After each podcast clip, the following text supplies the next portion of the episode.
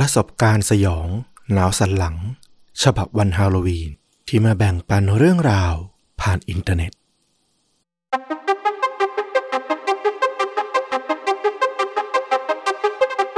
สวัสดีครับสวัสดีครับเรื่องจริงยิ่งกว่าหนังพอดแคสต์จากช่องชวนดูดะอยู่กับต้อมครับแล้วก็ฟลุกครับกับเรื่องจริงสุดเข้มข้นจนถูกนำไปสร้างเป็นภาพยนตร์ตอนรับวันฮาโลวีนกันเลยสำหรับเอพิโซดนี้คุณฟลุกผมคาดหวังนะเนี่ยคุณต้องจัดเตรียมอะไรเด็ดๆมาใช่ไหมก็ต้องตามธีมหน่อยเนาะมันพอดีวันมันก็เหมือนไฟบังคับอะ พูดกันตามตรงจริงๆผมก็คิดในใจเหมือนกันนะว่าอยากจะขอสลับให้เป็นคุณต้อมเล่าเพราะว่าคุณต้อมนี่น่าจะเจนจัดในแนวสยองขวัญมากกว่าแต่ว่าไหนๆละจังหวะดีขอนานๆทีลองสักครั้งหนึ่งละกันเขาเรียกว่าต่างคนต่างสไตล์กันไปคุณผู้ฟังก็อาจจะฟังผมเนี่ยเล่าเรื่องราวลึกลับมาบ่อยและฟังคุณบ้างจริงๆตอนก่อนหน้านี้ที่คุณเคยเล่าแปดเรื่องสั้นสยองอ่ะโอ้ตอนนั้นก็ฟีดแบ็กดีนะคุณผู้ฟังก็ชอบกันนะวันนี้นี่สยองเต็มตัวเลยไหมหรือมีเรื่องราวอะไรที่ต้องบอกระดับความรุนแรงหรือเปล่า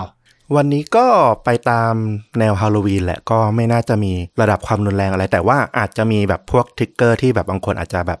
ไม่ได้ชอบมากอะไรอย่างเงี้ยถ้าใครแบบไม่ได้ชอบฟังแนวแนวสยองขวัญอยู่แล้วแนวผีอยู่แล้วเนี่ยนะก็เข้าใจได้ก็อาจจะข้ามไปก่อนอ่าไม่ว่ากันนะครับผมแต่อย่างไรก็ตามถ้าชื่นชอบชวนดูดะก็ฟังเถอะลองดูลองดู ของอย่างนี้ต้องลองนะครับมาพร้อมเลยครับคุณฟลุกก็ก่อนอื่นละกันก่อนเข้าเรื่องนะผมก็อยากชวนตอมแล้วก็คุณผู้ฟังเนี่ยมาร่วมอะไรเหตุการณ์ที่เกิดขึ้นที่เกาหลีก่อนสักนิดหนึ่งละกันมันเกิดขึ้นมาค่อนข้างรุนแรงแล้วก็สะเทือนจิตใจพวกเราเหมือนกันเนาะก็สำคัญว่ามันผนวกเข้ากับเรื่องของวันฮาโลวีนด้วยที่ทำให้มันเกิดเรื่องขึ้นมาก็ขอใช้พื้นที่ตรงนี้ในการที่จะแบบส่งความห่วงใยแล้วก็อาลัยไปถึงผู้สูญเสียทุกท่านด้วยนะขอแสดงความเสียใจอย่างสุดซึ้งเลยนะครับผมเนี่ยเคยถ่ายทอดเรื่องราวที่รถไฟใต้ดินที่เกาหลีอ่ะแล้วพอมันเกิดเรื่องนี้ขึ้นนี่โอ้โหเราสองคนเพิ่งไลฟ์กันเสร็จด้วยนะแล้วก็แบบไลน์คุยกันด้วยอารมณ์ที่มันเศร้าส้อยมากๆจริงๆก็ขอแสดงความเสียใจไว้ณที่นี้นะครับครับผมแล้วก็มาเข้าเรื่องของเราวันนี้เนาะสำหรับวันนี้เนี่ยผมเลือกที่จะเล่าเรื่องจากประสบการณ์ที่ทางผู้ฟังผู้ใช้อินเทอร์เน็ตเนี่ยเขาได้มาแบ่งปันมาแชร์กันในโลกอินเทอร์เน็ตซึ่งแน่นอนว่าเว็บบอร์ดใหญ่สุดของโลกโดยเฉพาะฝั่งตะวันตกเนี่ยอย่าง Reddit เนี่ยก็เป็นแหล่งที่มีการมาแชร์เรื่องราวแบ่งปันประสบการณ์เนี่ยจำนวนมากทีเดียวและก็มีการทำห้องขึ้นมาเนี่ยหลากหลายห้องเลยมากๆซึ่งห้องที่ดังที่สุดเนี่ยก็คงจะเป็นห้อง No Sleep สำหรับคนที่ชอบเรื่องราวเกี่ยวกับผีๆหรือเรื่องราวที่มันหาคำตอบไม่ได้สยองขวัญว่าอย่างนั้นเถอะซึ่งหลายคนที่เป็นนักเขียนใน No Sleep เนี่ยก็สามารถกลายเป็นนักเขียนที่มีชื่อเสียงนะได้ทำหนังสือออกมาจนถึงบางคนสามารถขายตัวสตอรี่เนี่ยเอาไปให้ผู้สร้างหนังเอาไปสร้างหนังต่อไปได้ด้วยแต่ว่าในวันนี้เนี่ยเราก็ไม่ได้เลือกเรื่องจากห้องNo Sleepเนี่ยมาเป็นหลักนะเพราะเราสนใจไปที่มุมมองของประสบการณ์ที่คนที่เผชิญมาจริงๆเนี่ยมาแบ่งปันมากกว่าซึ่งเรื่องในวันนี้เนี่ยก็จะผสมผสมมาจากหลายๆห้องนะเช่นห้อง The Truth Is Here ก็จะมาเล่าเรื่องที่บางคนเนี่ยไปเจอมากับตัวเป็นเรื่องที่หาคำตอบไม่ได้รวมถึงห้องอื่นๆที่ตั้งคำถามแบบกลางๆเช่นว่าห้องตั้งคำถามว่าเรื่องที่คุณรู้สึกมันน่ากลัวที่สุดในชีวิตของคุณคือเรื่องอะไรวันนี้ก็เอามาหลายเรื่องเลยทีเดียวน่าจะถูกใจคุณผู้ฟังหลายๆคนเลยทีเดียวนะเริ่มกันที่เรื่องแรกเรื่องแรกเนี่ยเป็นเรื่องของผู้หญิงคนหนึ่งเขามีประสบการณ์ในช่วงวัยเด็กที่น่าสนใจมากก็คือเขาเนี่ยได้ย้ายบ้านตามครอบครัวนะในช่วงวัยเด็กไปอาศัยที่บ้านใหม่แห่งหนึ่งซึ่งอยู่ที่ลองไอแลนด์อยู่ที่เมืองเบรนท์วูดซึ่งเมืองแห่งนี้เนี่ยก็เป็นเมืองที่สงบเงียบนะแล้วก็เป็นเมืองที่จริงๆไม่มีเรื่องราวอะไรที่แบบน่าจะลุ้นระทึกอะไรพ่อของผู้หญิงคนนี้ที่มาเล่าเนี่ยเป็นคนที่ทำงานขับแท็กซี่ก็ทำให้กลางวันเนี่ยเขาจะต้องออกไปทำงานข้างนอกแล้วก็ทิ้งให้ลูกกับภรรยาเนี่ยซึ่งวันที่ไม่ได้เข้าเรียนเนี่ยไม่ได้ไปโรงเรียนเนี่ยก็จะอยู่ที่บ้านอยู่กับคุณแม่แต่ว่าสำหรับวันเสาร์อาทิตย์เนี่ยจะสลับกันก็คือคุณพ่อเนี่ยเขาจะเฝ้าอยู่ที่บ้านแล้วก็คุณแม่เนี่ยต้องออกไปทำงานแทนในวันเสาร์ที่คุณคนนี้ตอนในวัยเด็กเนี่ยนั่งดูโทรทัศน์อยู่เธอเนี่ยก็เห็นคุณพ่อเนี่ยเดินเข้ามาในห้องครัวก็มาหาของรับประทานตอนเช้า ตอนนั้นทั้งคู่ก็ได้ยินเสียงคุณแม่เรียกมาว่าที่รักอย่าเพิ่งลงสระนะสระยังไม่พร้อมคุณพ่อก็เลยตอบกลับไปว่าโอ้ยไม่เล่นหรอกใครจะไปเล่นสระยังไม่ได้ทำความสะอาดเลยทั้งคู่ก็เงียบไปเธอก็ดูทีวีไปแล้วอยู่ดีทั้งคู่ก็มองตากันวันนี้เนี่ยมันเป็นเช้าวันเสาร์ซึ่งคุณแม่เนี่ยออกไปทำงานตั้งแต่เช้ามืดแล้วแล้วเสียงที่ได้ยินนั้นล่ะคือเสียงใครเนี่ยผมกำลังจะพูดพอดีว่าคุณพูดว่าคุณแม่ไปทำงานวันนั้นไม่ใช่เหรอแล้วอยู่ดีๆมาคุยกันได้ไงอืมซึ่งเธอบอกว่าเธออาศัยอยู่ที่บ้านนี้เนี่ยมันก็เจอเรื่องราวแปลกๆเนี่ยหลายอย่างเช่น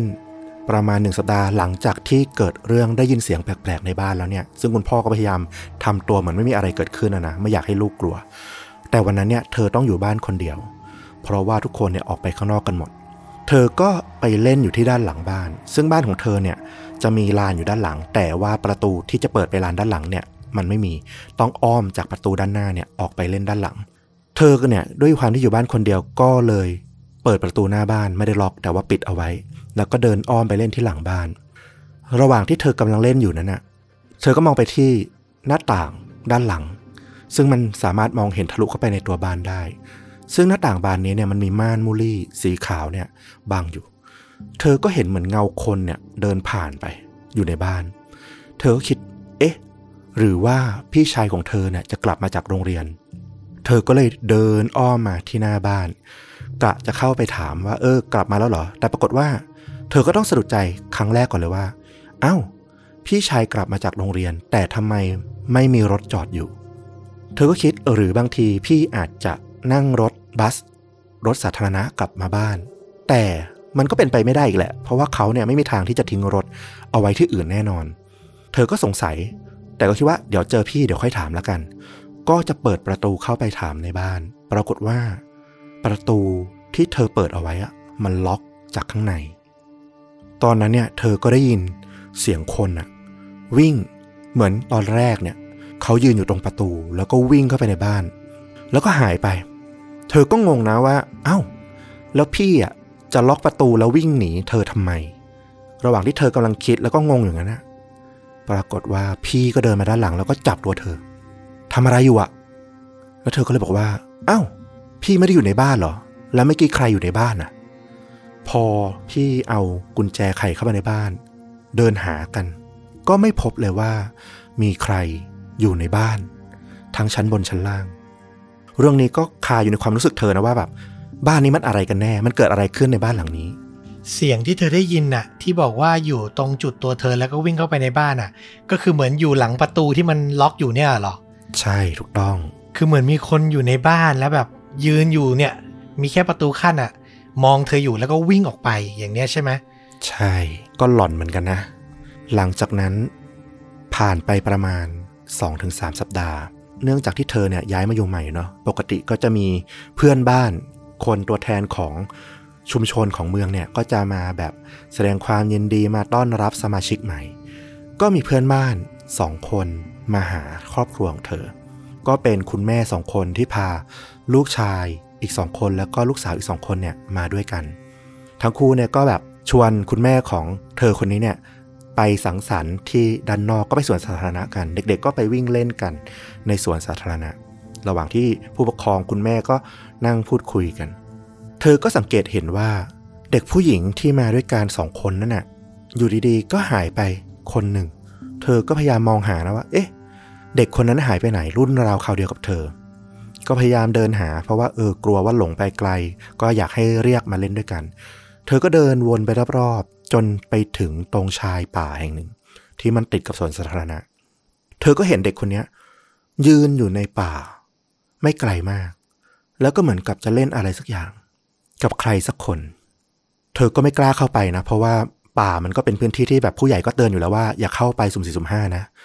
เธอก็เลยตะโกนเข้าไปว่านี่นี่เข้าไปทำอะไรในนั้นน่ะออกมาเถอะแต่เด็กคนนั้นก็หันมาแล้วบอกว่าเรามาเล่นวิ่งไล่จับกันดีกว่าเธอก็บอกว่าไม่เอาหรอกข้างในป่าอันตราย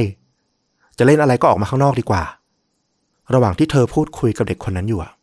คุณแม่ของเด็กคนนั้นน่ะก็วิ่งมาหาเธอพร้อมกับแม่ของเธอนะ วิ่งมาตื่นตกใจเลยแล้วก็มาดึงเธอนี่จะเข้าไปในป่าทำไมอันตรายเธอก็บอกว่าก็ลูกสาวคุณอ่ะเข้าไปในป่าฉันกำลังเรียกให้เขาออกมาแล้วผู้หญิงคนนั้นก็บอกว่าเดี๋ยวลูกสาวฉันน่ะก็อยู่นี่ไงฉันมีลูกสาวคนเดียว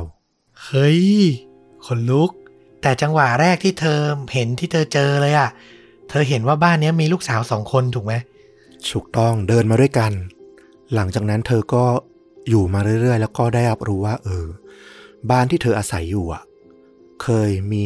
ผู้ที่อาศัยอยู่ก่อนหน้านี้เนี่ยประมาณสิบปีก่อนเนี่ยเป็นเด็กสาวตัวเล็กๆที่มีผมสีน้ำตาลคล้ายกับที่เธอเห็นในป่าเลยและเด็กคนนี้เนี่ยบังเอิญจมน้ำเสียชีวิตในสระที่บ้านนั่นแหละ เสียงผู้หญิงที่เธอได้ยินกับคุณพ่อว่าอย่าไปเล่นอย่าเพิ่งลงไปในสระนะสระยังไม่พร้อมนะมันตอบตรงนี้เลยเพราะว่าเสียงของผู้หญิงคนนั้นนะก็คือคุณแม่ของเด็กคนนี้เนี่ยสุดท้ายก็เสียชีวิตตามด้วยอาการตรอมใจโอ้โหเย็นเยือกเลยน่ากลัวน่ากลัวเรื่องราวต่อมาเราเปลี่ยนจากบ้านไปสู่ที่โรงพยาบาลกันบ้างนางพยาบาลคนหนึ่งเธอมาเล่าว่าเธอเนี่ยได้ทำงานที่โรงพยาบาลแห่งหนึ่งที่กำลังจะปิดตัวลงเมื่อประมาณหนึ่งปีที่ผ่านมาเธอก็ไปทำงานอยู่ที่โรงพยาบาลรัฐแห่งนี้เนี่ยแล้วเธอก็ฝันถึงผู้หญิงแก่ๆคนหนึ่งมานั่งอยู่ตรงข้ามเธอเลยเธอฝันว่าเธอนั่งอยู่ในโรงพยาบาลกำลังทำงานอยู่แล้วผู้หญิงคนนี้ก็ตะโกนใส่เธอ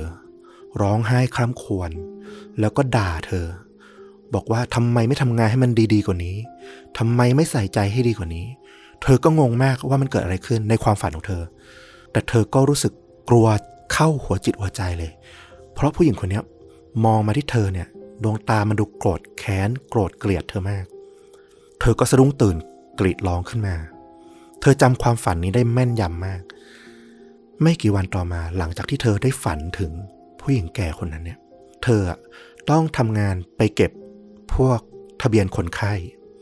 โดยเฉพาะพวกทะเบียนของผู้เสียชีวิตที่โรงพยาบาลซึ่งมันจะเก็บอยู่ที่ห้องเก็บข้อมูลของโรงพยาบาลเนี่ยที่ชั้นใต้ดินเธอไปกับเด็กฝึกงานคนหนึ่งไปด้วยกันสองคนห้องเก็บเวชระเบียนเก็บทะเบียนคนไข้เนี่ยเธอเคยได้ยินมาก่อนแล้วว่าสถานที่แห่งนี้เนี่ยเมื่อก่อนเนี่ยมันเคยใช้เป็นห้องเก็บศพห้องดับจิตภายหลังเนี่ยก็มีการดัดแปลงแล้วก็เก็บมาใช้เป็นสำนักงานเป็นออฟฟิศไปซึ่งทุกห้องเนี่ยส่วนใหญ่จะล็อกเอาไว้เพราะว่าจะมีแค่สตาฟที่จะลงมาใช้งานเท่านั้นปกติไม่ได้เปิดให้คนทั่วไปเนี่ยลงมาก็เหมือนเป็นห้องเก็บเอกสารประมาณนั้นถูกต้องระหว่างที่เธอเดินไปกับเด็กฝึกงานเนี่ยมันก็มืดมืดเคว้งคว้างวังเวงแต่มันก็เป็นสถานที่ที่เธอก็เคยลงมาหลายครั้งละแต่วันนี้เนี่ยเธอรู้สึกแปลกกว่าทุกครั้งมากเพราะว่าหลังจากที่เธอฝันถึงผู้หญิงแก่คนนั้นนะเธอก็มีภาพของผู้หญิงแก่คนนั้นนะติดอยู่ในหัวตลอดเวลาเลยแล้วยิ่งลงมาสถานที่ที่เคยเป็นห้องเก็บศพด้วยรอบนี้ก็เลยทำให้เธอเนี่ยรู้สึกแบบไม่ค่อยอยากจะอยู่ตรงนั้นเท่าไหร่เธอก็ให้เด็กฝึกงานเนี่ยเอาทะเบียนคนไข้เนี่ยเอาเข้าไปเก็บในห้องแล้วเธอก็ยืนรอที่หน้าห้องเด็กฝึกงานก็ไขกุญแจจะเข้าไปในห้องแต่ว่าไขยังไงประตูมันก็ไม่คลายล็อกมันไม่เปิดออกก็พยายามหมุนพยายามดันพยายามดึงเด็กฝึกงานก็หันมาถามนะนี่คุณประตูเป็นอะไรไม่รู้อะล็อกมันเสียหรือไงไม่รู้ว่ามันไขไม่ออกแต่เธออะยืนอยู่ข้างหลังแล้วมองไปที่ประตูอะเธอรู้คำตอบทุกอย่างเลยเพราะภาพที่เธอเห็นน่ะฝั่งตรงข้ามของประตูอะเธอเห็นคนไข้ผู้ชายคนหนึ่งที่มีผ้าพันอยู่รอบคอจับอยู่ที่ประตูตรงฝั่งตรงข้ามเหมือนดึงไม่ให้ประตูมันเปิดแล้วสีหน้าเขาดูน่ากลัวมาก เธอก็พยายามบอกว่าเดี๋ยวเราค่อยลงมาใหม่ละกันแล้วก็พาเด็กฝึกงานน่ะกลับขึ้นไปข้างบนแล้วเธอก็ไม่ได้เล่าเรื่องนี้ให้กับเด็กฝึกงานคนนี้ฟังนะเพราะว่าไม่อยากให้เขากลัวตอนนี้ทำให้เธอสนใจมากว่าสิ่งที่เธอเห็นนะมันคืออะไรกันแน่ทั้งผู้หญิงแก่ในฝันทั้งคนไข้ผู้ชายที่เธอเห็นเป็นตัวเป็นตนอยู่ที่ชั้นใต้ดินเธอก็ไปศึกษาประวัติศาสตร์ของโรงพยาบาลแห่งนี้นะ ต้องบอกว่าจริงๆเธอเป็นนักศึกษาปริญญาตรีด้านสังคมวิทยาด้วยก็คือเธอมีความสนใจในการศึกษาเรื่องของพวกคติวิทยาหรือเรื่องเล่าพื้นเมืองอะไรอย่างเงี้ยอยู่แล้วเธอก็ไปสืบหาประวัติของโรงพยาบาลรัฐแห่งนี้จนไปพบเรื่องราวเรื่องหนึ่งในปีหนึ่งพันเก้าร้อยเจ็ดสิบสี่มีผู้หญิงคนหนึ่งชื่อว่าแพทริเซียเธอเป็นแม่เลี้ยงเดี่ยวที่ค่อนข้างฐานะยากจนแล้วก็ต้องใช้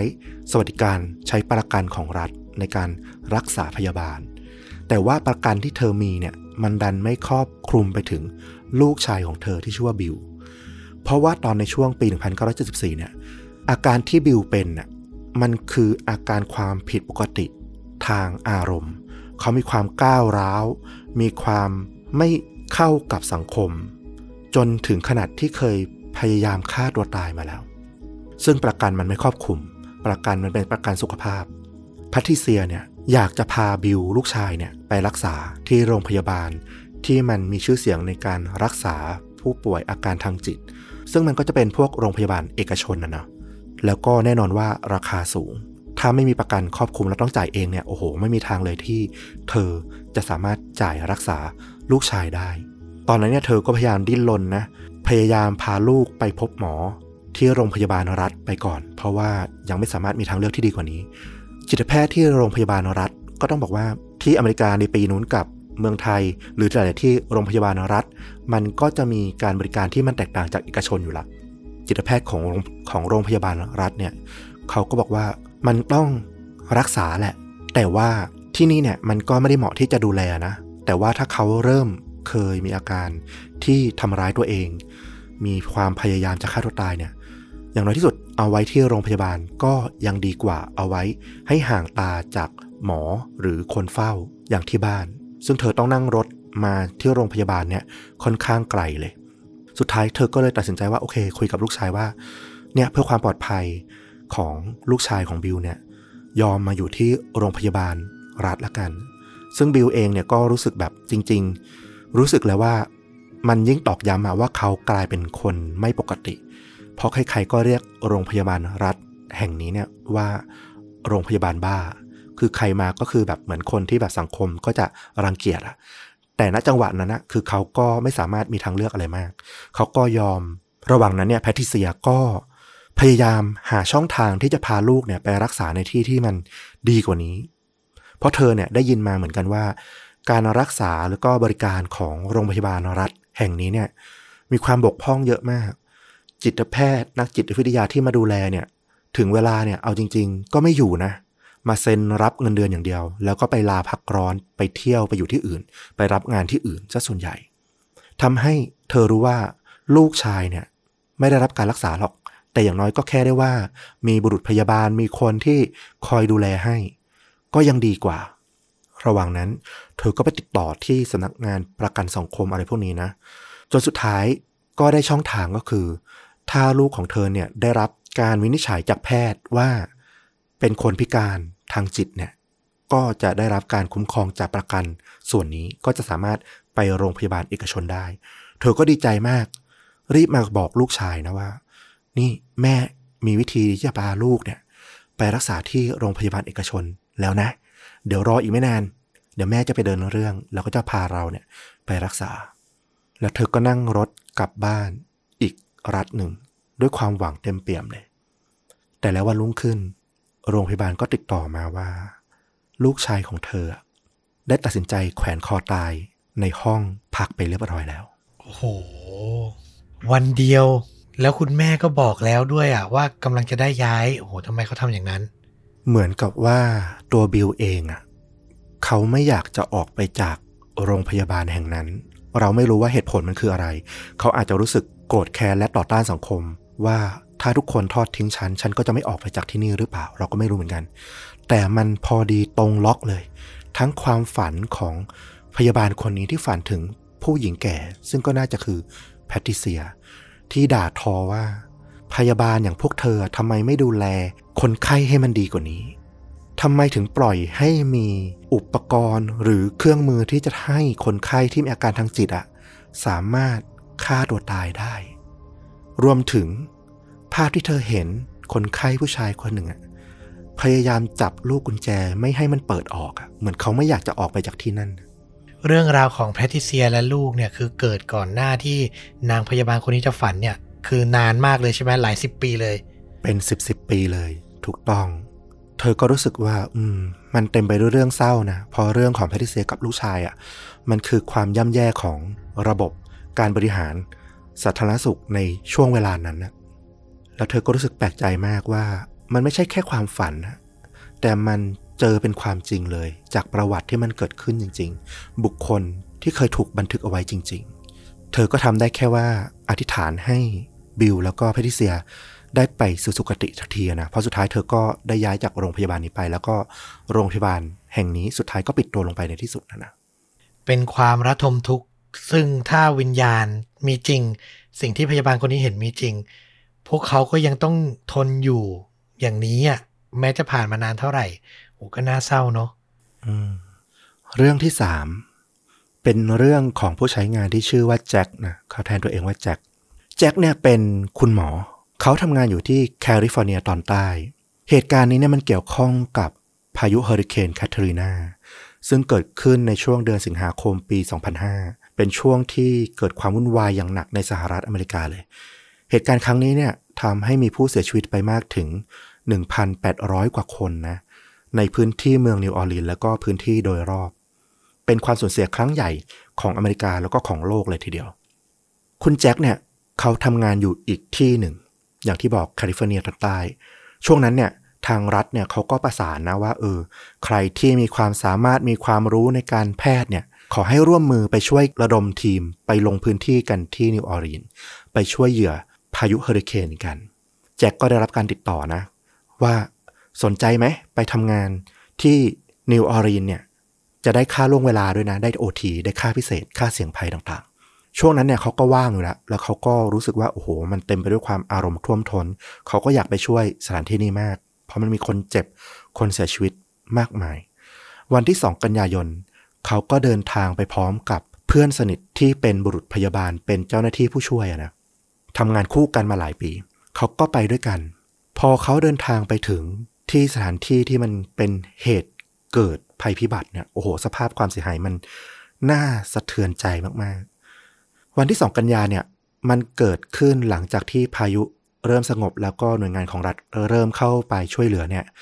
ได้เพียงสองวันเท่านั้นดังนั้นสภาพของพื้นที่เนี่ยมันเต็มไปด้วยร่างของผู้เสียชีวิตเนี่ยเต็มไปหมดที่ยังไม่ได้เก็บกู้นะส่วนหนึ่งเนี่ยแจ็คคิดว่าเขาเนี่ยน่าจะมาทำงานในส่วนของการช่วยกู้ชีพหรือช่วยรักษาคนเจ็บคนไข้ที่มันมีจำนวนไม่น้อยเช่นกันแต่พอมาถึงพื้นที่จริงๆแล้วหน่วยงานสาธารณภัยในขณะเนี้ยบอกว่าเจ้าหน้าที่ฝั่งสาธารณสุขการแพทย์เนี่ยเพียงพอแล้วที่เขาต้องการคนกำลังคนมากๆในตอนนี้นี่เนี่ยก็คือเจ้าหน้าที่ที่จะช่วยเก็บกู้ร่างผู้เสียชีวิตโอ้โหผมคิดไว้ในใจแล้วว่าอย่านะอย่านะตอนนั้นเนี่ยเขาก็พูดตรงๆนะนะเจ้าหน้าที่ที่มารับทีมงานที่มาเพิ่งมาถึงเขาก็พูดตรงๆเลยว่า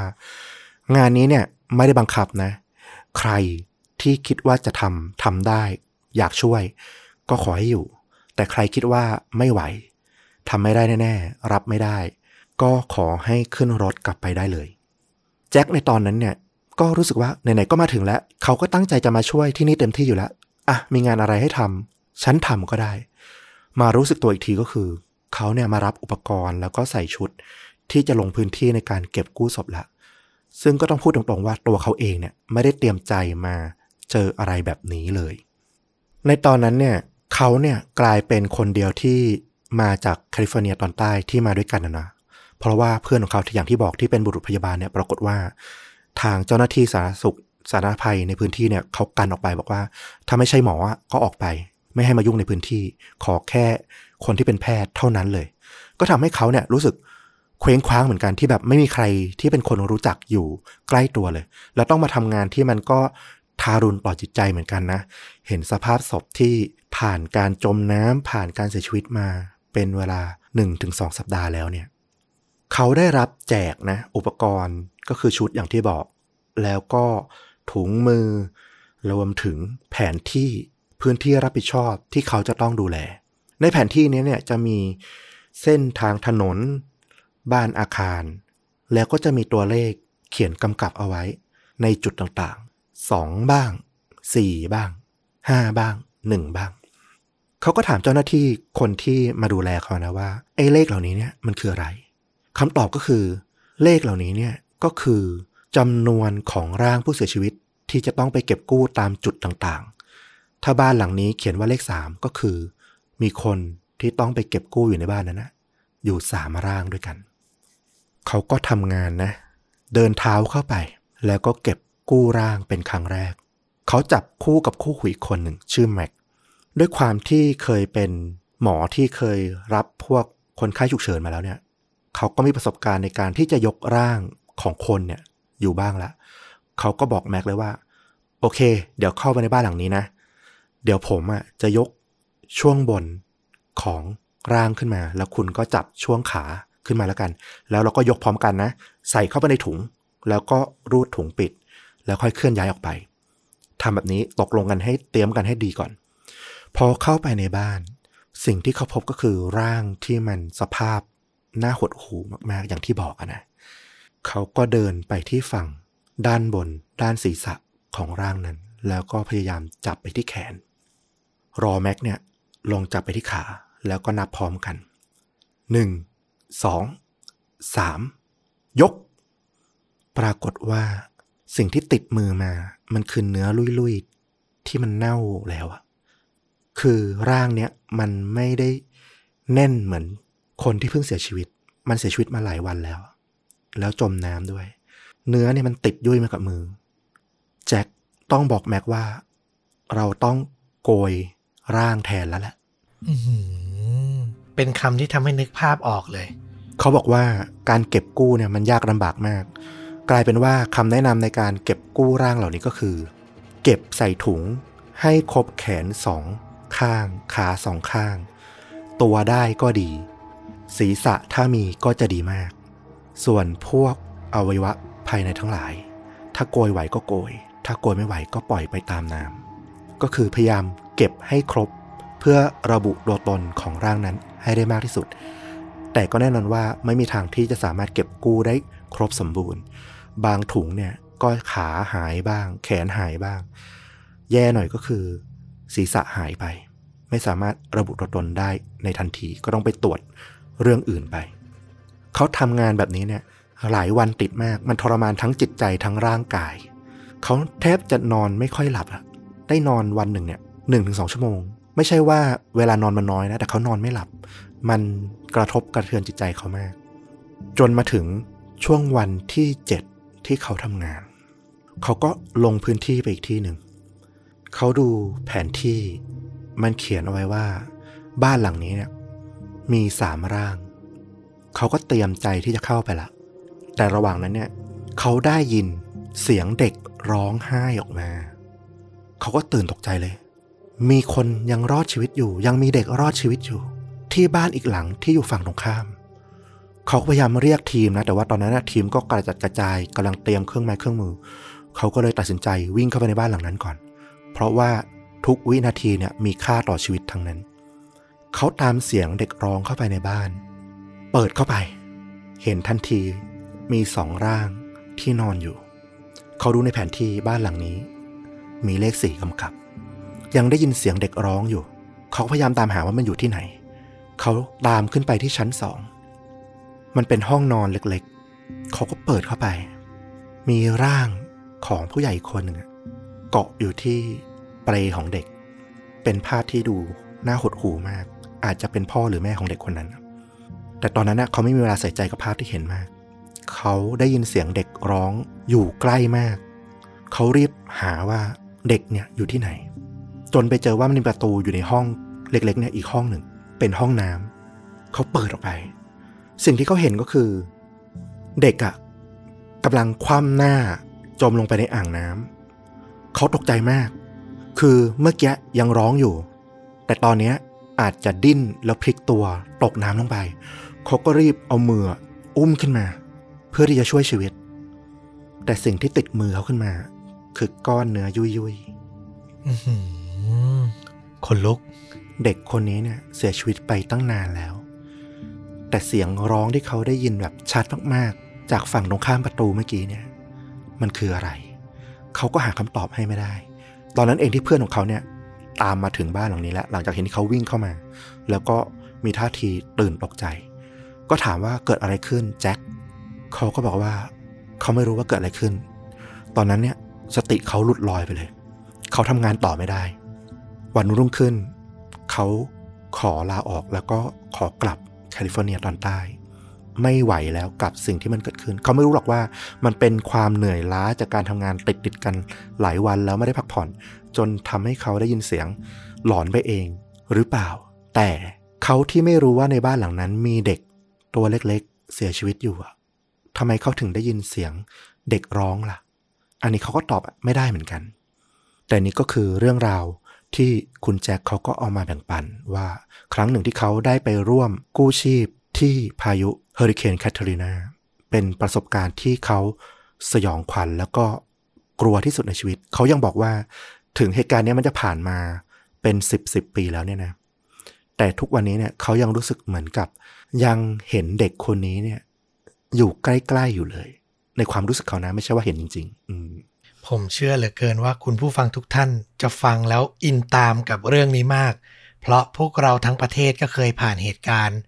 ที่สุดแห่งมหันตภัยอย่างสึนามิมาด้วยกัน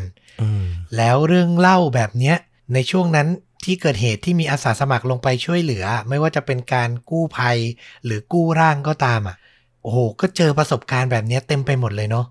คือผมนึกออกเลยว่าคนที่เครียดจากสิ่งที่เห็นตรงหน้าอยู่แล้วแล้วยังต้องมาเจอเหตุการณ์ลึกลับแบบนี้อ่ะเขาต้องใช้สติใช้ความกล้าหาญและความเสียสละมากๆเลยฟังแล้วก็แบบเออขอชื่นชมขอสดุดีเหล่าทีมงานเหล่าเจ้าหน้าที่ทุกท่านเลยอ่ะที่เป็นด่านหน้าในการเข้าไปถึงสถานที่แบบนี้ก่อนนะเนาะอย่างที่ต้อมพูดเลยเราชื่นชมมากๆนะในแง่หนึ่งของเรื่องเล่าเรื่องนี้นี่มันมีเรื่องของผู้เสียสละอยู่ทุกเรื่องเลยเหมือนกันเรื่องสุดท้ายในวันนี้เป็นเรื่องที่สี่เลือกมาสี่เรื่องเพราะว่าเลขสี่เป็นเลขที่เหมาะกับความตายนะเรื่องนี้เป็นเรื่องของคุณเบนจามินคุณเบนจามินเป็นสามีที่เพิ่งแต่งงานใหม่ได้ประมาณสิบเอ็ดเดือนภรรยาของเขาเนี่ยมีชื่อว่าลินทั้งคู่เนี่ยคบกันมาหกปีละแต่เพิ่งแต่งงานกันมาสิบเอ็ดเดือนได้ไม่ถึงปีแล้วก็ย้ายมาอยู่ด้วยกันที่บ้านหลังใหม่ลินเป็นผู้หญิงที่จิตใจดีนะเฉลียวฉลาดช่างคิดและเธอก็เป็นคนที่แบบจริงจังอ่ะไม่มีแบบอารมณ์ที่จะแบบเล่นเล่นหรือคุยเรื่องไร้สาระเท่าไหร่ที่สำคัญเลยคือลินเป็นคนที่แบบไม่ชอบดูพวกหนังสยองขวัญไม่ชอบฟังเรื่องราวเรื่องผีๆเรื่องสยองขวัญอะไรเลยคุณเบนจามินบอกว่าเดทแรกอ่ะเขาดันพาลินเนี่ยไปดูหนังเรื่อง The Shiningของคูบิกนะโอ้โหก็หลอนได้ที่เหมือนกันปรากฏว่าดูได้ไม่จบเรื่องลินขอออกมาเหอะออกมาก่อนดูไม่ไหวละไม่ชอบอะไรแบบนี้เลยสรุปก็เลยดูไม่จบแล้วก็รู้ละว่าอ๋อลินเป็นคนที่แบบไม่ชอบเรื่องอะไรแบบนี้เลยเธอจริงจังแล้วก็ไม่ชอบอะไรเล่นๆทั้งคู่ก็คบกันมาแล้วก็แต่งงานกันมาด้วยมีความสุขนะลินก็เป็นผู้หญิงที่นิสัยดีน่ารักจนกระทั่งสิบเอ็ดเดือนผ่านมาอย่างที่บอกสิ่งหนึ่งก็ได้เกิดขึ้นเบนจามินเล่าว่ามันเกิดขึ้นในเช้าวันหนึ่งคือคือปกติเนี่ยเขาก็มีพูดแซวๆภรรยาของเขาบ้างแหละว่าลินคุณต้องผ่อนคลายกับชีวิตบ้างนะคุณจะจริงจังกับทุกเรื่องไม่ได้หรอกคุณต้องรู้จักเล่นบ้างอะไรบ้างซึ่งแน่นอนว่าก็รู้แหละว่าลินก็ทำได้บ้างไม่ได้บ้างอยู่แล้วเพราะไม่ใช่นิสัยของเธอนะจนกระทั่งเช้านี้เบนจามินเขาก็ชงกาแฟแล้วจะรีบไปทำงานตอนเช้าเขาก็เดินมาถึงโถงประตูที่จะไปสู่ประตูหน้าบ้านรีบกินรีบดื่มจะรีบออกไปทำงานแล้วสายตาเขาก็ชะงักเข้ากับมุมห้องของบ้านที่เป็นมุมทางเดินเขาเห็นดวงตาข้างหนึ่งโผล่มาแล้วก็มีผมยาวๆสีเข้มห้อยลงมาจากหัวนั่นนะอยู่ข้างหลังผนังเขาจำได้นั่นคือ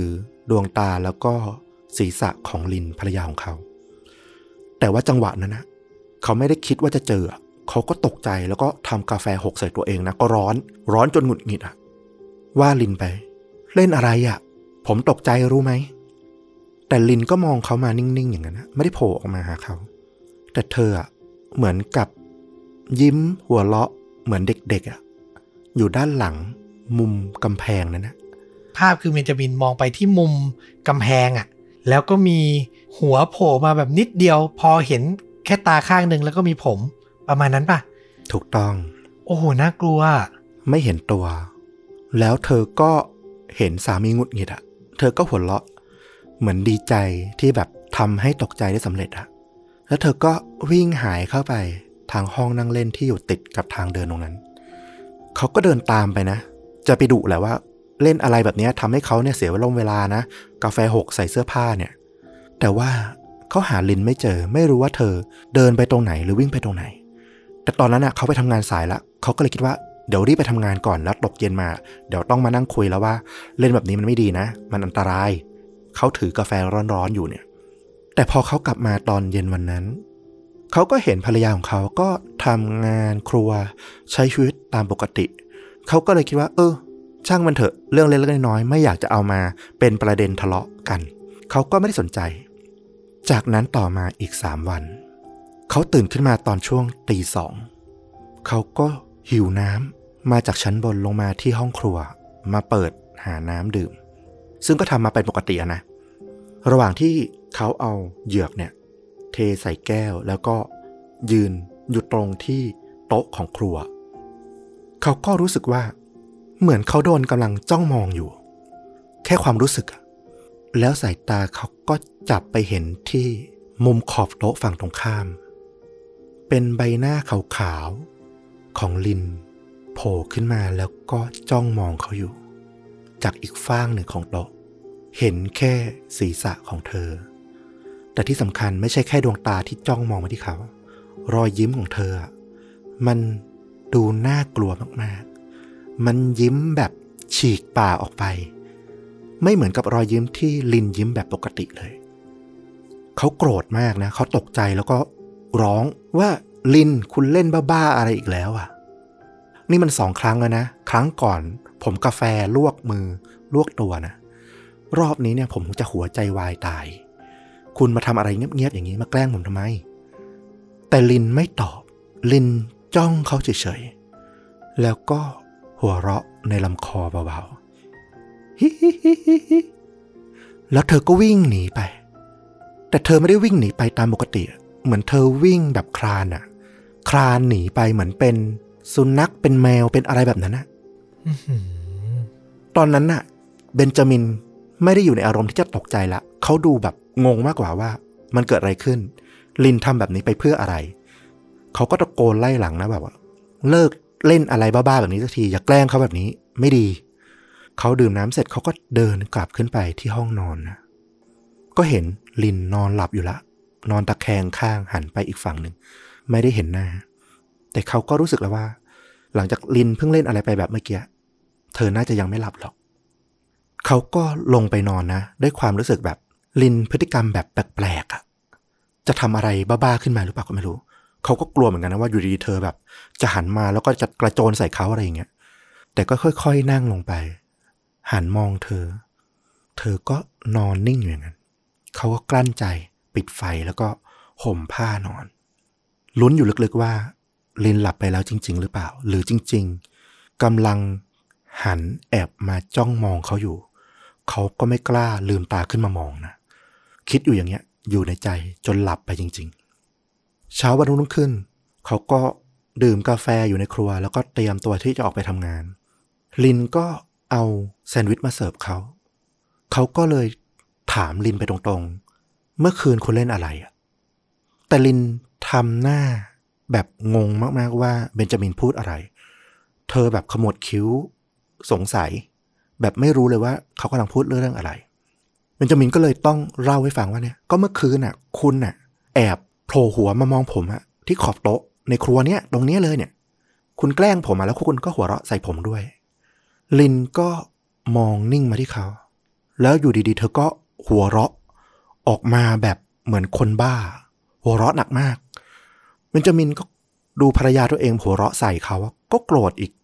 คุณทำอะไรอย่างเงี้ยคุณทำเล่นอะไรอยู่แล้วเธอก็ตอบเขาว่าก็คุณน่ะชอบว่าฉันน่ะไม่ค่อยที่จะเล่นไม่ค่อยจะอะไรจริงจังกับชีวิตเกินไปนี่ไงฉันก็แกล้งคุณบ้างแล้วไง ตามที่คุณต้องการเลยเหมือนกับว่าทั้งหมดมา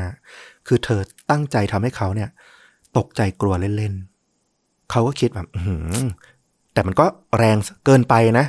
แต่คิดว่าโอเคอะภรรยาบอกแล้วว่าก็เป็นการเล่นตลกตลกกันก็เลยบอกว่าโอเคก็อย่าบ่อยแล้วกันมันน่าตกใจมันน่ากลัวพูดตรงๆแล้วเขาก็ขับรถไปทำงานแต่ลึกๆในหัวเขาเขายังจำภาพใบหน้าขาวซีดที่จ้องมาที่เขาแล้วก็ยิ้มแบบน่ากลัวมากๆในคืนนั้นอยู่คือใบหน้านั้นน่ะมันเป็นหน้าภรรยาเขาแต่ความรู้สึกข้างในอ่ะมันไม่ใช่ภรรยาเขาอ่ะใช่ไม่ใช่คนที่เขารู้จักมาหกปีเลยหลังจากนั้นน่ะเขาก็แอบมองเธอเรื่อยๆนะเวลาที่อยู่ในบ้านว่าเธอ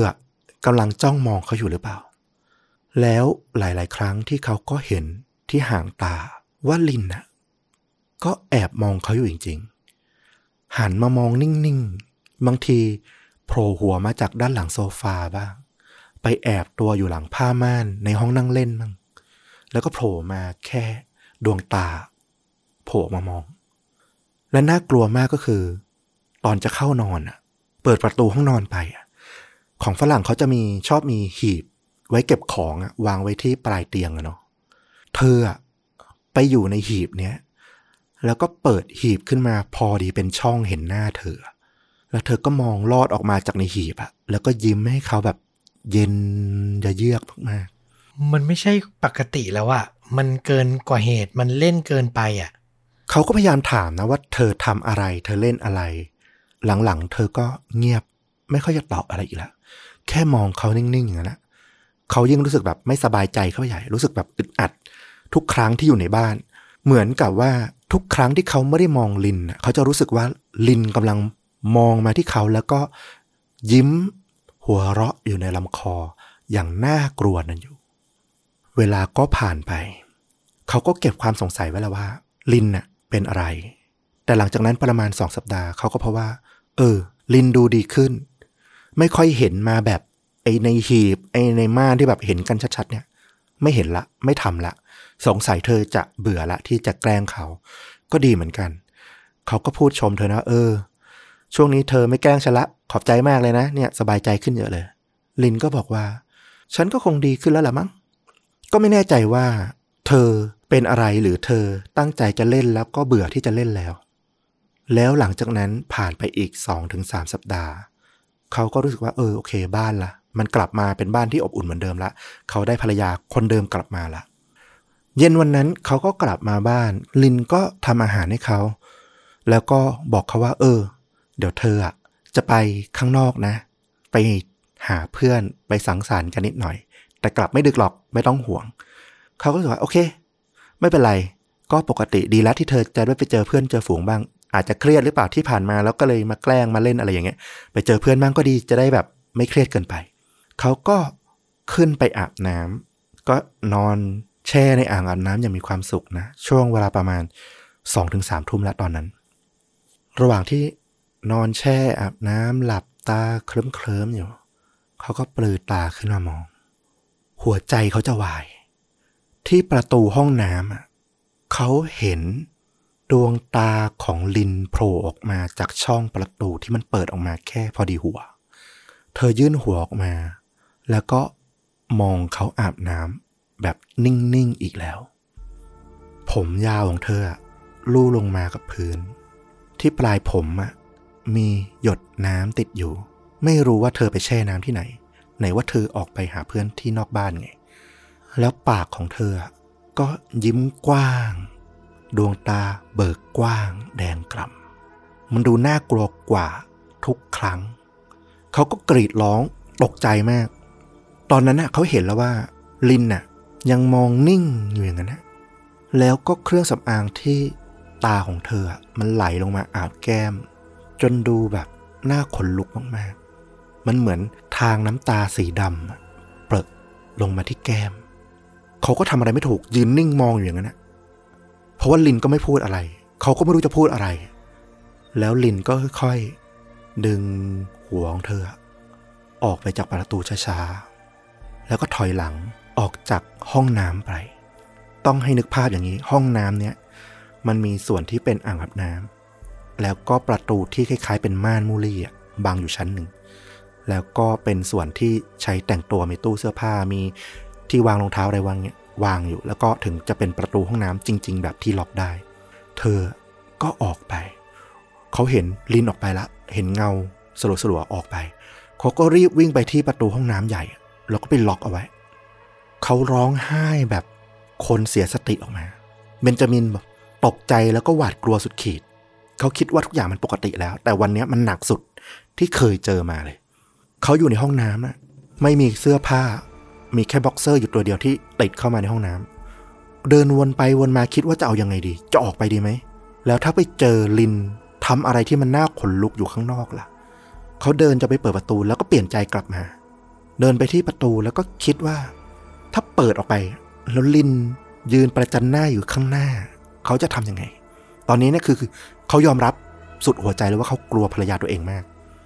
เขาวนทำทุกอย่างอยู่ในห้องน้ำเงี้ยคิดไม่ออกอยู่เป็นชั่วโมงเลยจนในที่สุดเขาได้ยินเสียงอูอีอูอี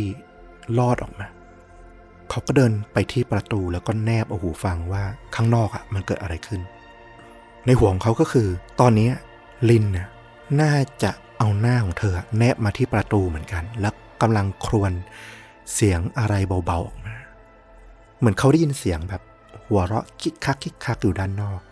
ดีใจที่แบบทำให้เขาตกใจกลัวได้แต่ก็ไม่มันเงียบมากเสียงที่ได้ยินตอนแรกไม่ได้ยินละจากความกลัวก็กลายเป็นความหงุดหงิดทำไมฉันจะต้องมาล็อกตัวเองอยู่ในห้องน้ำในบ้านของตัวเองเป็นชั่วโมงเขาตัดสินใจแล้วว่าเปิดไปให้รู้เรื่องแล้วกันถ้าลินจะแกล้งเขาเล่นแบบนี้นะไม่ไหวละต้องคุยกันให้ชัดเจนให้รู้เรื่องว่าเพื่ออะไรและต้องเลิกทำได้ละเขาเปิดประตูไปแล้วก็ตะโกนหยุดเล่นได้ละแต่ไม่มีเสียงตอบกลับมามันมีแต่เสียงแบบเสียงก้องเขาในบ้านแบบว่างๆเขาตะโกนเรียกลินไม่มีเสียงตอบกลับเขาได้ยินแค่เสียงหัวใจตัวเองเลยตอนนั้นเขาทุบประตูเล่นอะไรอยู่อ่ะหยุดเลยนะพอแล้วผมโกรธจริงแล้วนะคุณทำอะไรแบบนี้แต่บ้านก็ยังเงียบสนิทเหมือนเดิมไม่รู้ว่าลินออกไปนอกบ้านแล้วหรือเปล่าตั้งแต่เมื่อไหร่ระหว่างที่เขากำลังคิดแบบหงุดหงิดมากที่ลินแบบทำให้เขาต้องติดอยู่ในห้องน้ำเป็นชั่วโมงต้องขังตัวเองเอาไว้ตอนนั้นเองที่เขาหันไปมองที่ตู้เสื้อผ้าอย่างที่บอกนะมันมีห้องแต่งตัวอยู่ในห้องน้ำตู้เสื้อผ้าเนี่ยมันเปิดออกมาพอดีช่องเขาเห็นดวงตาของลินน่ะอยู่ในนั้นแล้วประตูก็ค่อยๆเปิดกว้างออกมาตลอดเวลาหนึ่งชั่วโมงที่เขาอยู่ในห้องน้ำนั่นน่ะลินไม่ได้ออกไปจากห้องน้ำแต่เธอแอบเข้าไปอยู่ในประตูอยู่ในตู้เก็บเสื้อผ้าแล้วก็แอบมองจ้องมองเขามาตลอดหนึ่งชั่วโมงเต็มๆตอนนั้นน่ะเขาขนลุกไปทั้งตัวแล้วตอนที่เห็นใบหน้าของลินแบบเต็มๆในตู้เสื้อผ้าคือเธอยิ้มกว้างแบบน่ากลัวมากๆเธอเอามือขึ้นมาจับอยู่ที่ปากของเธอแล้วก็สั่นไปทั้งตัวแล้วพร้อมก็ทำเสียงครวญครางแบบเล็กๆมาที่เหมือนไม่ใช่เสียงเธอตอนนั้นเบนจามินตัดสินใจไม่คิดอะไรทุกอย่างวิ่งลงบันไดมาคว้ากุญแจรถโทรศัพท์ใส่แค่กางเกงบ็อกเซอร์แล้วกูวิ่งขึ้นรถขับออกจากบ้านหนีออกมาเลยทนไม่ไหวทำไม่ไหวแล้วจะอยู่ในบ้านหลังนี้เขาขับไปหาพี่ชายของเขาที่ชื่อว่าคริสซึ่งบ้านอยู่ห่างออกไปประมาณสี่สิบนาทีนะไปขออาศัยพี่ชายนอนก่อนคืนนี้อยู่บ้านไม่ได้จริงๆตอนนั้นนะระหว่างขับรถเขาเห็นแล้วล่ะว่าโทรศัพท์ของเขาอะมันมีทั้งสายโทรเข้าทั้งข้อความเข้าแต่เขาตัดสินใจไม่ดูไม่อ่านมันเลยเขากลัวมากว่าจะเป็นลินโทรมาหรือส่งข้อความมาในใจตอนนั้นคือลินไม่ใช่ภรรยาที่เขารู้จักอีกแล้วอะเขามาหาพี่ชายคริสคริสก็สงสัยนะว่าเกิดอะไรขึ้นแต่เขาก็ยังไม่กล้าเล่าให้ฟังนะว่ามันเกิดอะไรขึ้นที่บ้านของเขาเขาก็เลยบ่ายเบี่ยงไปว่าเออพอดีทะเลาะกับลินนิดหน่อยคืนนี้ขอมานอนด้วยแต่เขามานอนที่บ้านของคริสเขาก็ยังเต็มไปด้วยความกังวลว่าลินจะตามมาหรือเปล่าคืนนั้นเขานอนไม่หลับเลยจนกระทั่งคริสสังเกตเห็นนะก็เลยต้องเอายานอนหลับมาให้เขากินเขาก็หลับไปได้จนกระทั่งเขาตื่นขึ้นมาในรุ่งเช้าเขาก็รู้สึกเออได้นอนเต็มๆสักทีกังวลมาทั้งคืนแต่สิ่งแรกที่เขาเห็นก็คือที่กระจก หน้าต่างห้องนอนของเขาอะที่บ้านของคริสอะที่ด้านนอกอะมันมีหัวของลินนะโผล่ขึ้นมากำลังมองเขาอยู่โอ้ยนี่กลางวันแล้วนะเช้าแล้วถูกต้องแล้วเธอก็เหมือนกับกำลังหัวรอยเยาะเขาอยู่ด้วยอะตอนนั้นเขาร้องตะโกนออกมาลั่นบ้านเลยว่ะมันบ้าไปแล้วไม่ไหวแล้วลินออกไปเลยกลับบ้านไปเขาตะโกนจนคริสกับภรรยาของคริสต้องวิ่งมาดูอะว่าเบนจามินเกิดอะไรขึ้นเบนจามินก็บอกเลยว่าผมเห็นภรรยาผมอยู่ข้างนอกพี่ช่วยไปดูหน่อยคริสก็งงๆว่ามันมีเรื่องอะไรก็แค่ทะเลาะกันจะอะไรนักหนาก็พาเบนจามินออกมาดูข้างนอกเลยตรงหน้าต่างที่เขาเห็นนะมันเป็นพื้นที่สวนที่มันชื้นๆดังนั้นถ้ามีคนมายืนมาเหยียบเดินเนี่ยมันต้องเห็นรอยเท้าแล้วแต่มันไม่มีรอยเท้าเต็มที่ก็มีแบบรอยเหยียบย่ำเล็กๆอ่ะเหมือนพวกรอยเท้าแมวหรืออะไรอย่างนี้มากกว่าซึ่งตอนนั้นนะคิดก็บอกว่าเห็นไหมไม่มีอะไรมันไม่มีคนมาตรงนี้ด้วยซ้ำอ่ะนายน่าจะหลอนไปเองอ่ะตกใจไปเองตอนนั้นอ่ะเบนจามินก็รู้สึกแบบมันไม่ไหวละก็เลยตัดสินใจว่าไม่กลับบ้านละขออยู่ที่บ้านพี่ต่ออีกสักพักละกันคริสก็เข้าใจน้องนะก็เออโอเคมีปัญหาอะไรก็รีบไปเคลียร์แล้วกันแต่ถ้ายังไม่เคลียร์ไม่ได้ก็อยู่ที่บ้านนี้ไปก่อนยินดีให้อยู่เบนจามินก็เห็นข้อความส่งเข้ามามากมายเลยในมือถือของเขานี่เธอเรามาคุยกันได้ไหมฉันรักคุณมากนะโทรกลับหาฉันที่เถอะกลับบ้านเรานะคือมันเหมือนกับลินคนเดิมเลยอะที่พยายามงอเขาให้กลับบ้านเหมือนมันไม่มีปัญหาอะไรเกิดขึ้นแต่เขาก็ยังรู้สึกว่า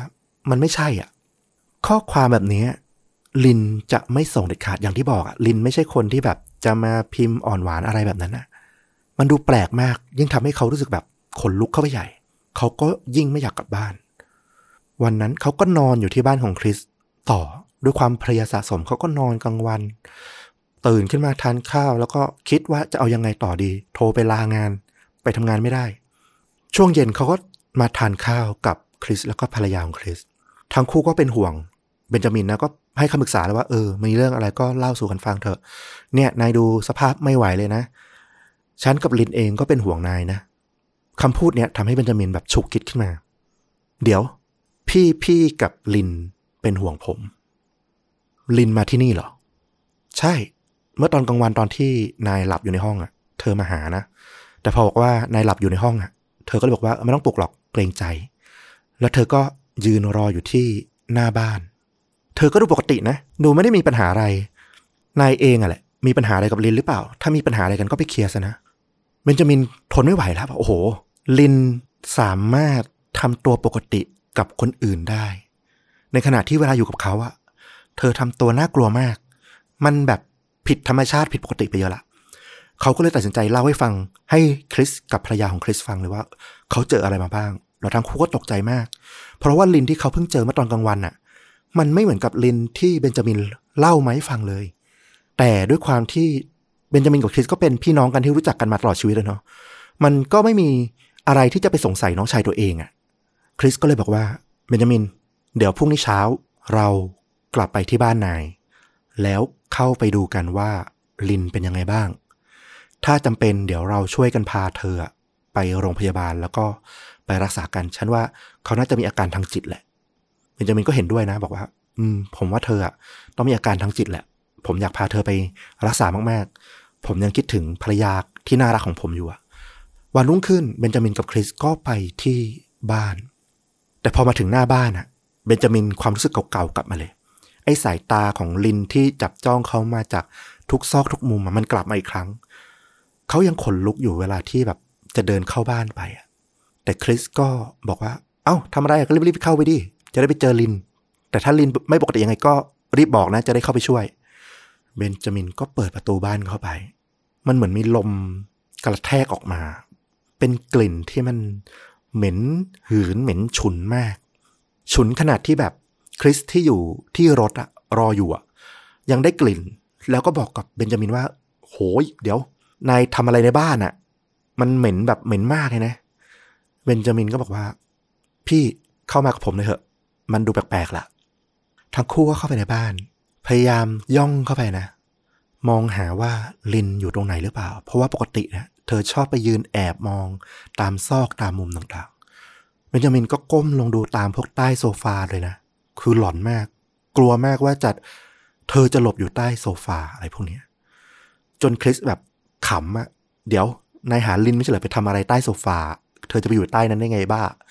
เบนจามินก็บอกว่าเดี๋ยวพี่ก็รู้เองแหละพอหาชั้นล่างไม่เจอเบนจามินก็บอกคริสว่าเราขึ้นไปดูข้างบนกันแล้วกันที่ชั้นบนเขาเปิดเข้าไปในห้องนอนที่คิดว่าลินน่าจะอยู่แต่ก็ไม่เห็นอะไรเลยแต่สิ่งที่มันชัดมากๆในห้องนี้ก็คือไอ้กลิ่นเหม็นนะมันแรงมากโดยเฉพาะในห้องนี้นะเบนจามินก็เปิดหานะว่าแบบกลิ่นมันมาจากไหนคริสก็ไปเปิดตู้เสื้อผ้าดูแล้วก็ต้องตกใจเขาพังงะออกมาเลยสิ่งที่เห็นก็คือในตู้เสื้อผ้านั้นนะมันมีดวงตาของสัตว์ไม่รู้ว่าชนิดอะไรอะ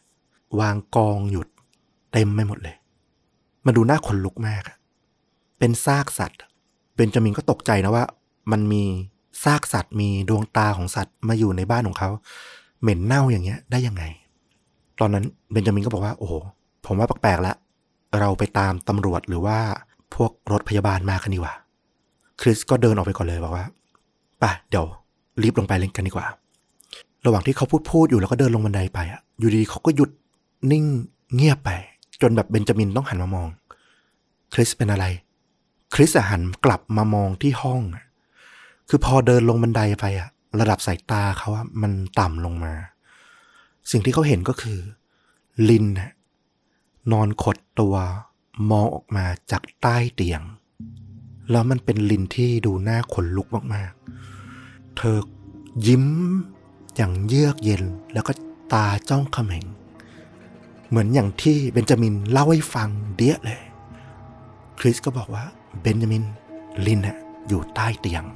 ใกล้ๆนายจังหวะนั้นนะเบนจามินสารภาพเลยว่าเขาอะอยากวิ่งกระโดดออกจากห้องนั้นแล้วหนีออกไปหน้าบ้านมากแต่อีกความรู้สึกหนึ่งที่เขาตั้งใจมาตั้งแต่มาที่บ้านก็คือเขาอยากจะกลับมาช่วยภรรยาของเขาอะให้หายเป็นปกติเขาก็ใจดีสู้เสือนะค่อยๆก้มตัวลงไปมองลินที่อยู่ใต้เตียงลินน่ะเอามือกำอยู่ที่บริเวณคางตัวเองงอมือแล้วมันก็มีเลือดไหลโชกมาเต็มมือเลยเบนจามินก็เป็นห่วงลินคุณบาดเจ็บเหรอเลือดคุณไหลอยู่นะเป็นอะไรหรือเปล่าแล้วเขาค่อยๆ ยื่นมือเข้าไปคุณออกมานะออกมากันเดี๋ยวเราไปโรงพยาบาลกันดีกว่าคุณจะได้หายไงเขายื่นยื่นมือเข้าไปใต้เตียงแล้วลินก็คว้ามือเขาแต่มันเป็นการคว้ามือที่แบบเบนจามินรู้สึกแสบร้าวมากเพราะในอุ้งมือทั้งสองมือของลินนะมันคือ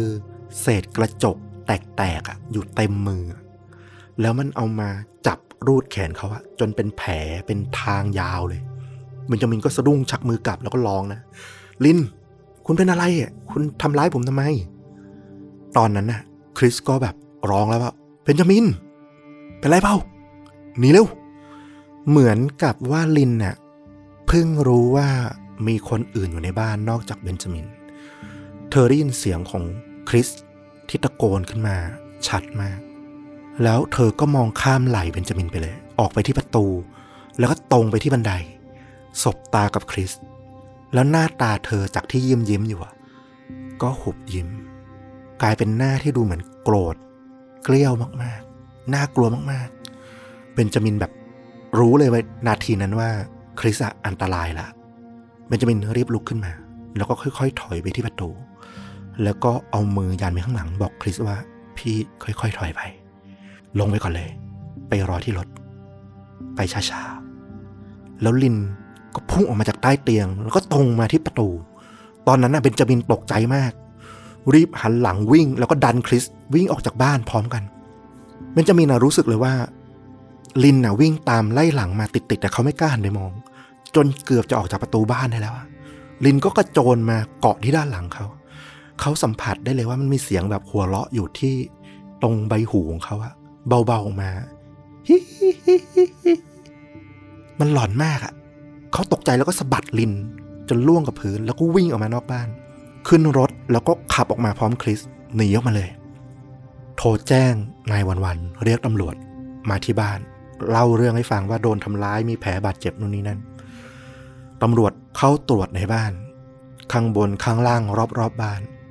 ไม่มีใครเจอลินอีกเลยนะผ่านไปเจ็ดสิบสองชั่วโมงครบเวลาที่แบบว่าคนสูญหายอ่ะอยู่ในช่วงที่จะช่วยเหลือได้มากที่สุดอ่ะมันเลยไปแล้วก็ไม่มีใครพบเห็นมันเหมือนกับว่าลินก็หายไปเฉยๆอ่ะไม่มีเพื่อนบ้านไม่มีใครได้เห็นลินเลยทั้งๆที่เธอก็ไม่น่าจะออกมาจากบ้านนั้น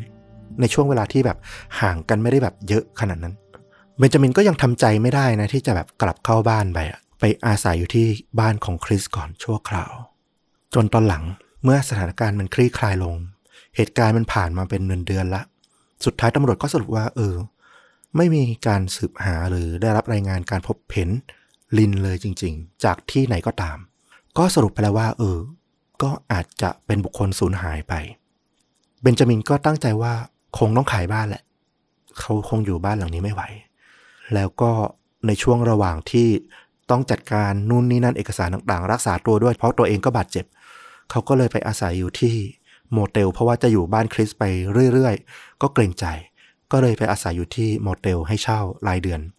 เขาไม่เคยได้เห็นลินอีกเลยแล้วก็ไม่มีใครได้พบเห็นลินอีกเลยแต่เหตุการณ์ที่ทำให้เขาตัดสินใจมาโพสต์เล่าในวันนั้นนะก็คือล่าสุดเขาเพิ่งได้ข้อความ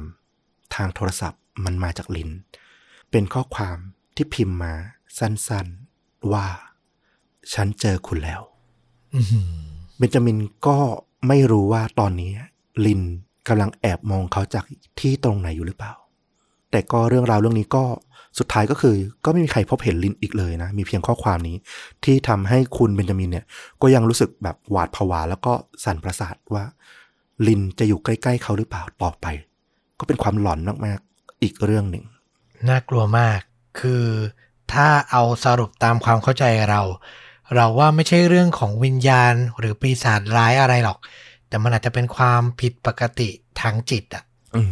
เออโอ้โหแต่น่ากลัวจริงๆแล้วรู้สึกถึงความไม่ปลอดภัยจากคนที่คิดว่าไว้ใจได้ที่สุดอ่ะใบหน้าเธอยังเป็นใบหน้าเดิมแต่บุคลิกลักษณะท่าทางมันเปลี่ยนไปหมดเลยอ่ะนึกออกเลยว่ามันจะทรมานจิตใจขนาดไหนอ่ะโอ้ขนลุกขนลุกผมว่าได้เลยอ่ะเรื่องเนี้ยกับค่ำคืนฮาโลวีนเนี่ยแม้จะไม่ใช่เรื่องราววิญญาณแบบ ร้อยเปอร์เซ็นต์ นะแต่หลอนน่ะรับประกันเลยถึงอกถึงใจแน่ๆแล้วภาพยนตร์น่ะคุณฟุ๊กวันฮาโลวีนอยากจะเชิญชวนคุณผู้ฟังรับชมเรื่องอะไรก็ล่าสุดเลยครับใน Netflix เนาะก็จะมีเป็น Anthology ก็เป็นหนังสั้นรวมกันหลายๆเรื่องเป็นของเกโมเดลเตโรนะที่เขาเป็นครีเอเตอร์โปรดิวเซอร์ให้แบบร่วมกับหลายๆคนมาทำหนังร่วมกันคนละเรื่องในชื่อเรื่องว่าGuillermo del Toro Cabinet of Curiosity นะตู้แห่งความน่าสงสัยปริศนาก็มีหลายตอนดีๆนะที่อยู่ในนั้นเราก็แนะนำแหละอย่างตอนแรกนี่เราว่าก็น่าสนใจแล้วก็มีอีกหลายรสหลายชาติเลยก็ต้องบอกว่าบางตอนก็อาจจะไม่ได้แบบเข้มข้นไม่ได้ดีขนาดนั้นนะนะที่สำคัญเลยสำหรับใครที่กลัวภาพแบบสยดสยองอาจจะต้องข้ามเรื่องนี้ไปก่อนอะเรื่องนี้แบบจัดเต็มมากโหดมากดูเองยังรู้สึกน่ากลัวเรียกว่าทำมารับฮาโลวีนจริงๆแล้วฝีมือของผู้กำกับอย่างกิลเลโมเดลโตโรเนี่ยโอ้โหผมประทับใจเขามากจาก Pan's Labyrinth เชื่อว่าหลายๆคนน่าจะเคยรับชมแล้วก็น่าจะจำชื่อเขาได้จากเรื่องนี้เหมือนผมอะเนาะวันนี้นี่มาสวมบทบาทโปรดิวเซอร์โอ้ควบคุมงานสร้างเองเรื่องไปในทางฮอร์เรอร์อย่างเงี้ยโอ้โหลายเซ็นเขาอยู่แล้วอะนะครับลองรับชมกันผมก็เชื่อว่า Netflix ก็ทำมาต้อนรับเทศกาลฮาโลวีนนี่แหละเนาะเอาล่ะก็ครบถ้วนนะกับทั้งการแนะนำภาพยนตร์และการถ่ายทอดเรื่องราวต้อนรับวันฮาโลวีนวันนี้นะครับ